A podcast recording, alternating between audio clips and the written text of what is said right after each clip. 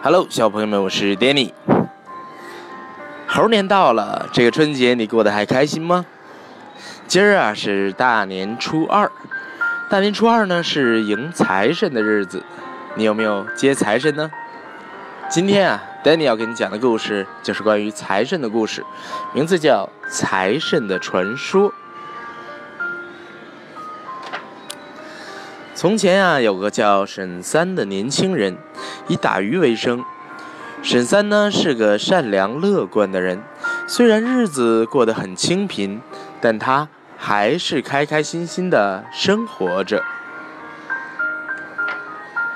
天气渐渐凉了，河里的鱼啊越来越少了，日子也越来越难过了。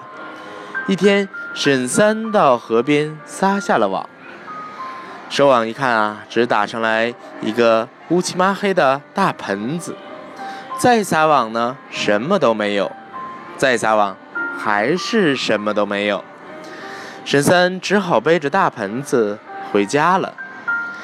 回到家呢，沈三啃了两个大红薯，然后啊，他脱掉衣服，把衣服随手扔进了大盆里，就钻进被窝睡觉了。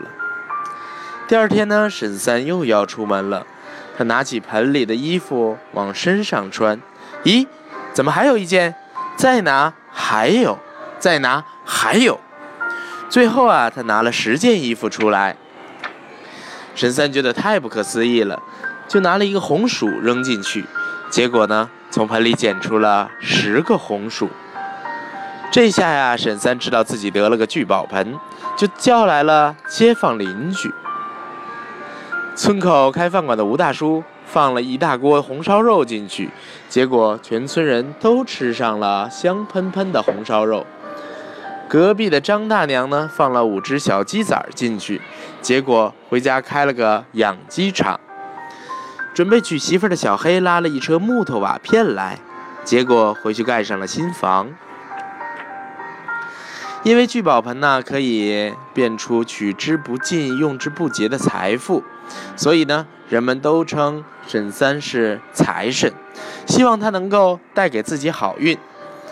事情传开了，县官啊知道了，就命沈三带着聚宝盆来到县衙。县官摸出个金元宝，扔了进去，结果呢，捡了十个金元宝出来。县官高兴的眼睛都眯成了一条线。县官的夫人呢，把一只猪钗扔进了聚宝盆里，结果捡出了十只猪钗出来。县官夫人的脸上乐得开了花。夫妻俩一商量，决定要霸占聚宝盆。县官对沈三说：“呃，你在我的管辖地得到的东西就应该属于我，这个宝贝归我了，你滚回去吧。”沈三和村民们都不答应，和县官争吵起来，场面啊乱哄哄的。县官的老爹呢，也拄着拐杖出来看热闹。他围着聚宝盆看了又看，一不小心跌了进去。县官赶忙把老爹拉出来，结果呢，趁着出来了十个县官的老爹，每个人都说：“我才是你爹。”趁着混乱啊，沈三抢了聚宝盆跑了出去。从此呢，就再也没人见过他了。有人说他成了大地主，有人说他做了神仙，有人他有人说呀，他专门在夜里接济穷人家，谁知道呢？这就是今天啊，丹尼哥哥要带给你的财神的传说。其实啊，在中国的古代，除了沈万三，还有中国的关关羽和赵公明，也都是财神呢。那么关羽呢叫做武财神，赵公明啊叫文财神。好了，过了个节啊，我们长了一个学问，知道了财神的传说，把这个故事分享给你的爸爸妈妈，讲给更多的人听吧。再次祝小朋友们新年快乐。